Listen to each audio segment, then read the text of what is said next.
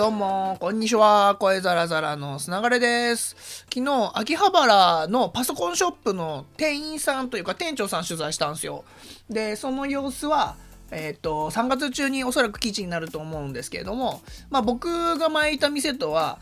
違うお店だったんですけど、違うお店っていうか違うブランド、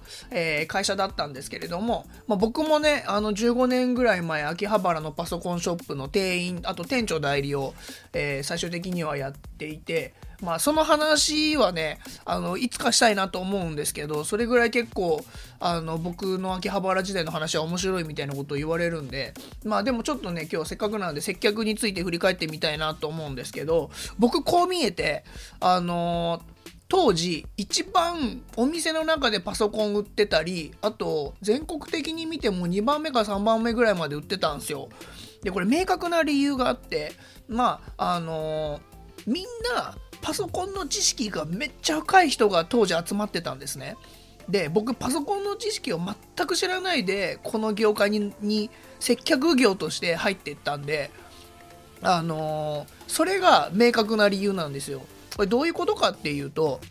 秋葉原に来るお客さんってめっちゃディープな人もいれば、当時ちょうどメイドカフェができる前ぐらいのタイミングなんで、ちょっとずつ秋葉原が観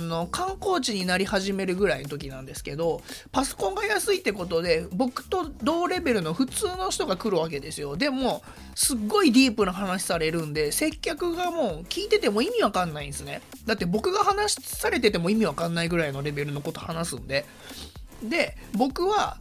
同レベルで合わせて話をしてたので、僕もそれぐらいの知識しか当時はちょっとずつついてきますけど、当時はそれぐらいしかなかったので、極端な話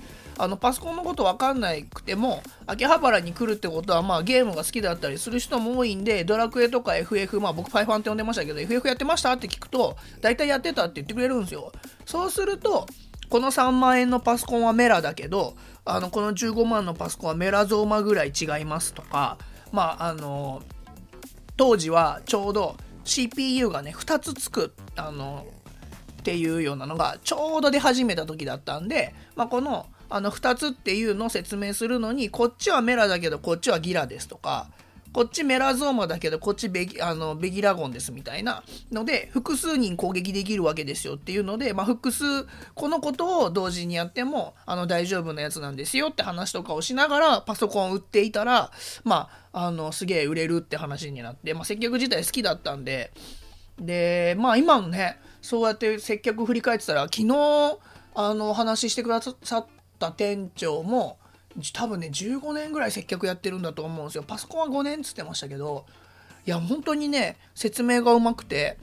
やっぱこういう人からパソコン買いたいなっていうのをね改めて思いましたね。僕デスクトップ家にあるんですけど、このデスクトップパソコンも本当はドスパラっていう前僕がいた店で買おうと思ったんですけど、ドスパラの店員さんの接客があまりにいけてなくて、マウスコンピューターっていう競合のところの接客受けに行ったら、マウスコンピューターの店員さんの接客がめちゃくちゃ良くて、もう値段的にはほぼ一緒で性能的にはほぼ一緒なんで、僕はあなたから買いたいっつってマウ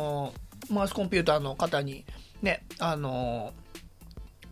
ら買って、でなんだったら僕本社の方の友達だったりとか知り合いいたんで、この店員さんの接客が良かったっていうのを本社に送って、いやこうどれがどう的確だったかみたいな話をちゃんと入れてね、店員さんってなかなかね本社の方から褒められることないんで、そういうことをしながら、そうねなんか接客って久々にやってみたいなみたいなのをねちょっと思いましたね。パソコンじゃなくてもいいんですけど、